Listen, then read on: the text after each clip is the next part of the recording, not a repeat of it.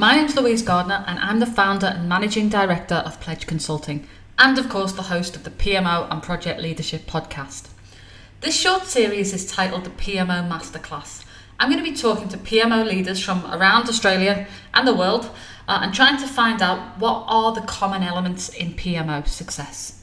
The PMO Masterclass series is sponsored by Pledge Consulting's new Elevate program a five month professional development program designed to take project and PMO professionals to the next level of their career. In this episode, I'm going to be talking to Sydney based PMO leader Alex Floro on the path she's taken into PMO leadership, and she's going to be kind enough to share some of the challenges she's faced uh, along the way. Without further ado, let's cut to it. Okay. All right. So today I'd like to welcome Alex Floro. Uh, Alex is an experienced PMO leader with over 35 years of experience, mostly across finance and telco. Alex is really very passionate about performance improvement and leading teams both in a business context and in a sporting context too. And I'm, I'm very keen to hear a little bit more about the parallels between those two worlds. Mm-hmm. Um, she's based here in Sydney, Australia, and I'm delighted she's agreed to be part of the PMO Masterclass series. So, without further ado, then, Alex, welcome to the podcast. And why don't we start at the beginning? Really keen to understand what what got you interested in, in PMO and, and where it all started for you. Yeah, well, so I, I guess uh, before PMO, I, have I've been in project delivery for, for 25 years, as, as, as you mentioned. Um, I started off as, as a project manager. So for the, the, the, first sort of 15 years, I spent my time in, you know, that sort of hardcore delivery, you know, business, tech, transformation, and progressively sort of, you know, leading larger teams of people as I got a little bit more experienced.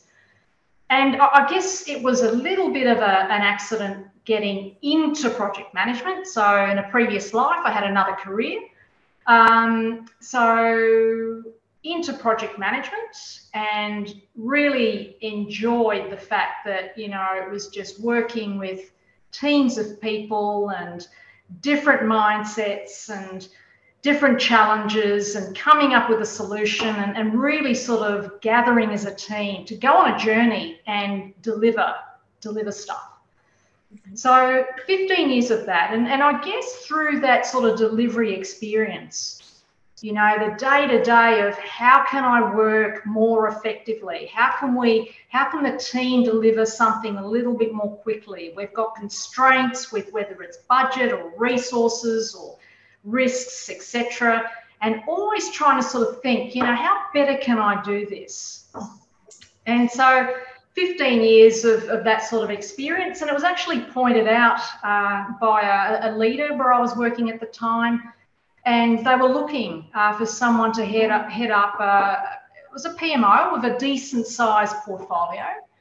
Um, and, and, a team that had been together for, you know, the best part of 10 years.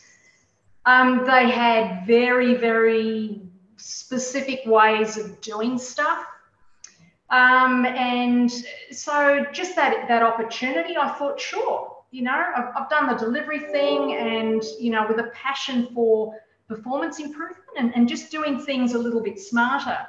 I guess I applied some of that sort of uh, those principles in a new environment, you know, sort of really um, tapping into the, the know-how of the PMO people that were specialists. They had dealt with specific, you know, delivery people for, for many years. And, and sort of so benchmarking stuff that was working well and then looking for opportunities to improve.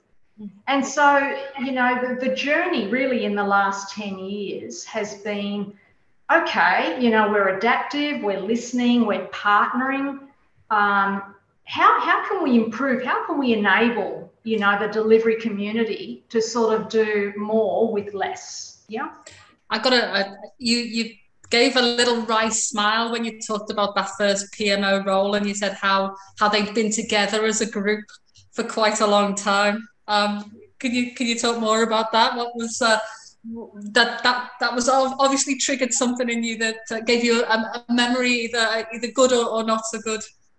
Well, well, it was it was somewhat like you know an alien landing on Mars, you know, um, or, or, you know a human landing on Mars, and it was just like, oh, you know, this person comes from the other side, and you know she's she's going to be you know asking for things, and and I guess I'd like to say that I was absolutely delighted that within a week. Um, you know, the team was sort of like bouncing ideas and sort of, you know, helping me on, on the journey of learning how they were sort of supporting and enabling. And how as a as a PM, as you know, someone that led teams of people to try and do things as effectively as possible, the sorts of learnings that you know I was bringing to the table. So together, you know, we, we, we crafted a really good sort of approach for, for two and a half years beyond that, you know.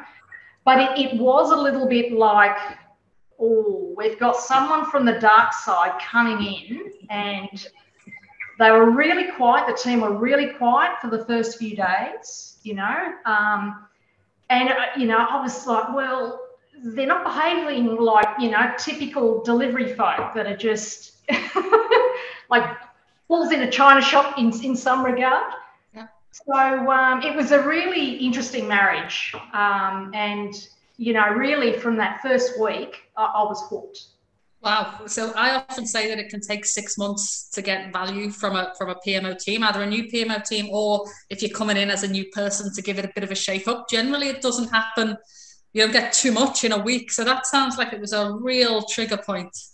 Yeah, it was, you know, and and I guess it was always, well, you know, don't look at me as to what we should be doing. What what do you guys think? You know, um, and so we started, for instance, we had a portfolio report that would be done monthly and tabled with the leadership team. You know, and it was a 15 page PowerPoint presentation. And it had all these, like, you know, pieces of data, some related, some, you know, I'm thinking, how does this kind of tell a story, you know? And just in my travels, in talking with the execs, it's like, well, what, what do you absolutely need to see, you know, in this report? And so we crafted, we went from a 15 page PowerPoint presentation to a dashboard with the critical, and it was probably four key components that the execs, that the stakeholders wanted to see. And, you know, we went about and we had to tweak some of the systems. We, we needed to sort of delve into new data fields that we weren't sort of tapping into to sort of bring together information that was relevant for a specific sort of forum. And how did that go down? Because that's a common thing. You know, sometimes executive teams, senior leadership think more is more. Uh, and there can be a bit of a shock when you take the 15 pages away and, and bring a one pager. So I'm sure you've encountered that more than once in your career. But but can you can you talk a little bit about how the, the change management, I guess, associated with, with more isn't always more? Well, I, I think the execs had already been taken on the lean journey. So it was in a life cycle where it was a large bank and they were pivoting to sort of like agile and lean sort of practices. And so the dashboard concept uh, was was new, um, but I thought, hey, let's let's just let's just modernize. Let's just get with the same sort of discussion and, and language. Yeah. And um, you know, the da- like if they wanted to do a deep dive. So if we, for for instance, were wanting to look at our our risk pro- uh, profile. Hmm. And you know how many risks are still sitting in that sort of 60 day plus, and nobody has even you know done a review on them. Well, we would, you know, do a deep dive in a specific sort of, you know, focus area. So I guess there was already momentum uh, when the dashboard was presented, and I, I, I, kind of sort of gave them a heads up. You know what? We're, we're looking at the moment at transforming this sort of uh, status report into a dashboard format, and it's going to have X, Y, and Z. So it was a, a slow introduction, but it was, it was, you know, accepted with open open arms. So yeah, it was good. Fantastic. I want to I want to jump back for a second, if I may, because you used a phrase a minute ago that um, that um, really captured me. You said that after that first week in that new PMO team, you were hooked. You used the word hooked. I felt hooked as well when, when I first went into the PMO. I kind of felt I'd had all of these skills, delivery, business analysis, but I found a, a, place in, in the world, my place in the world in PMO. It sounds like you've kind of had a similar awakening. What was it about the experience that hooked you? You'd obviously been quite a high performing delivery manager. Mm-hmm. Um, you've come, you've landed on Mars, to, to use your words. Now you want to stay on Mars Yep. Why are you staying on Mars? Yep. Well, there's so much opportunity for improvement. Yeah. Um, it was a great team of people, even though they were a little bit apprehensive as to this sort of Martian that landed. Um, you know, I, I, was accepted, and you know, we we got on like like a house on fire uh, pretty quickly. So, you know, where, where there's opportunity, where you can add value, um, and and some of those opportunities, you know, were, were low hanging fruit. Others were sort of more of a longer piece that, that needed to be sort of, you know, scoped and, and established. But um, yeah, it was the opportunity. Yeah, fantastic. So lots of opportunities usually stem from lots of challenges. So what are you um, what would you rate as, as really the things you see time and again? What are the what are the common challenges that you would expect to face going into a either a, a new setup or, or, or moving into a new role? Yeah, I think uh, earlier on in my PMO career, um, you know, the function was completely misunderstood. Oh, we've got resources that are going to come to our project meetings and take minutes. Fabulous. Uh, yeah, just misunderstood.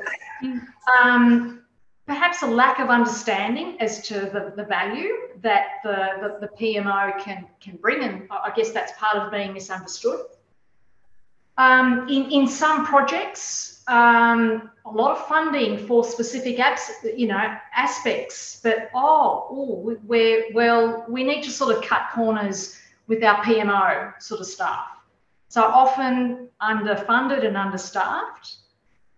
Um, some of the challenges as well, much like walking into a team, some have been there sort of 10 years. There's a specific way of doing stuff. Well, that's the way we do it. And you know, what, why do we need to change something if it's not broken? Yeah. So they're, they're the main things that come to mind. Yeah, um, I, I, like this idea um, of of you know general kind of bucket of misunderstanding. The way I often talk about it is to use that term value, you know, and that can be different in different organize or is always different in different organizations.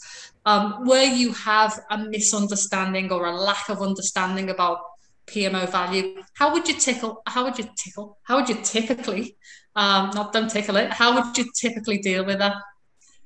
So misunderstanding, you know, not not understanding value. Uh, it's it's usually an education thing. Yeah. And it's actually articulating, you know, this is the PMO, this is what we do, these are the principles of, of operating, and this is how we add value. You know, and and also being so bold to sort of say, you know, we we can add value and we will measure that value. And we will sit down with you to sort of share how we're tracking on that value.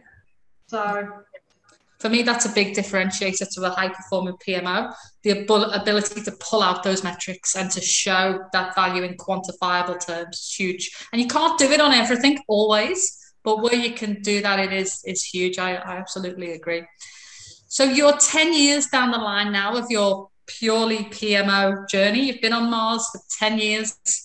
Um, what are you kind of pull out as your kind of career defining moments? What are the highlights of, that journey for you? Yeah, I, I guess over the last 10 years, it's just the the ongoing transformation. You know, how PMOs or delivery support functions have just been so adaptive um, I guess a, career defining moment uh, was not when I was actually, you know, part of a PMO, but part of a, a, a program manager. Mm-hmm. And, you know, leading into um, an estimation. So we were looking at funding and estimation. And the whole estimation process was, was based on resource profile. And so it's, you know, sort of 11 o'clock at night, and I'm sort of struggling to sort of, you know, get stuff done. And bingo, the resource profile is corrupted. And um, there was someone from the PMO, unfortunately, uh, in the office at this time. And, you know, the, the PMO were a lifesaver.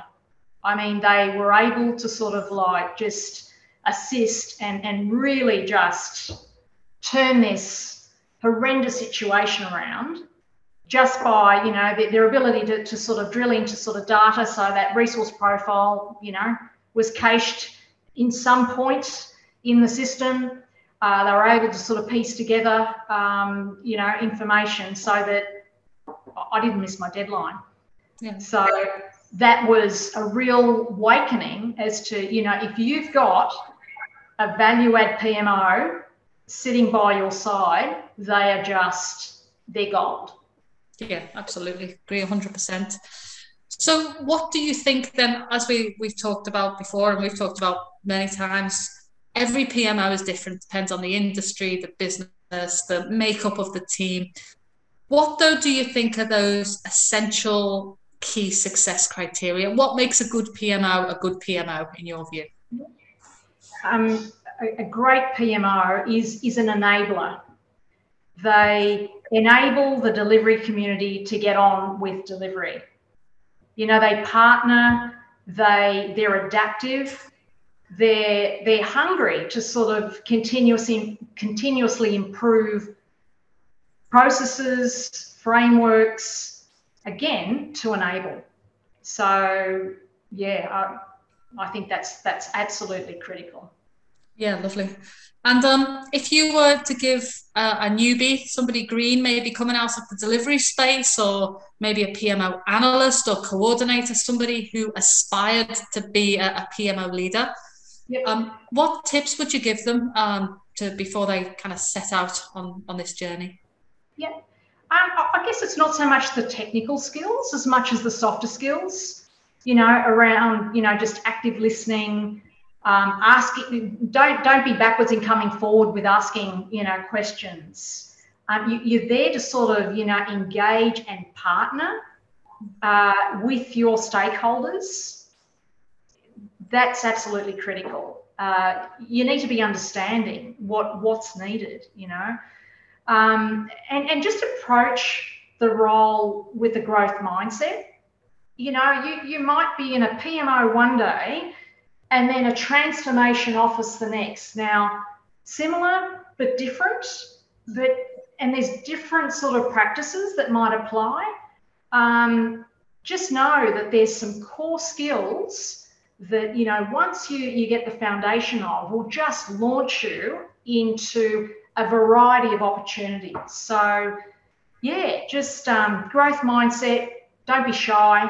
Um, and just seek out those growth opportunities. Yeah, it's great. It's great comments. I think one of the interesting things about PMO leaders, great PMO leaders, I think they're sometimes a little bit like unicorns. That's why I think this series will be so useful to people. It's very hard to to say exactly what it is, but you know one when you when you see one. One of the um, one of the final questions I wanted to, to ask you is I know you have um, an athletic background. I know you've done a, a lot of competitive sport and you're a very disciplined person. It's obvious when you have, you know, even from the earliest time I think we met, I thought this is a lady who knows what she wants and knows how to get it. so, wild card question What do you take from your background uh, in, in sports and, and athletics that you um, have utilized in your uh, PMO leadership career? Um, the common denominator is people, you know, and uh, people are inspired and people have growth opportunities and engage, you know, through that sort of open communication, understanding, you know, sort of where someone's at, you know, um, being able to sort of coach, to move forward, to share. Um, so it's all part of that journey. Um, and it doesn't matter whether it's in an office, in a bank, or, you know, on the field or in a canoe somewhere in the middle of an ocean somewhere. It's about sort of tapping into that sort of, you know, all those soft skills, that people aspect, being part of a team and, you know, working, working with each other and for each other. To yeah, sort of fantastic. Yeah. Yeah. Thank you. Well, look, thank you very much for answering my questions and for sharing your knowledge and your wisdom with us. Uh, Alex Floro, thank you. Thanks, Louise. Thanks so much for listening. Don't forget to check out the Pledge Consulting website, and of course, you can follow us on Twitter and on LinkedIn to stay up to date with future podcast series and, and other events. See you on the next one.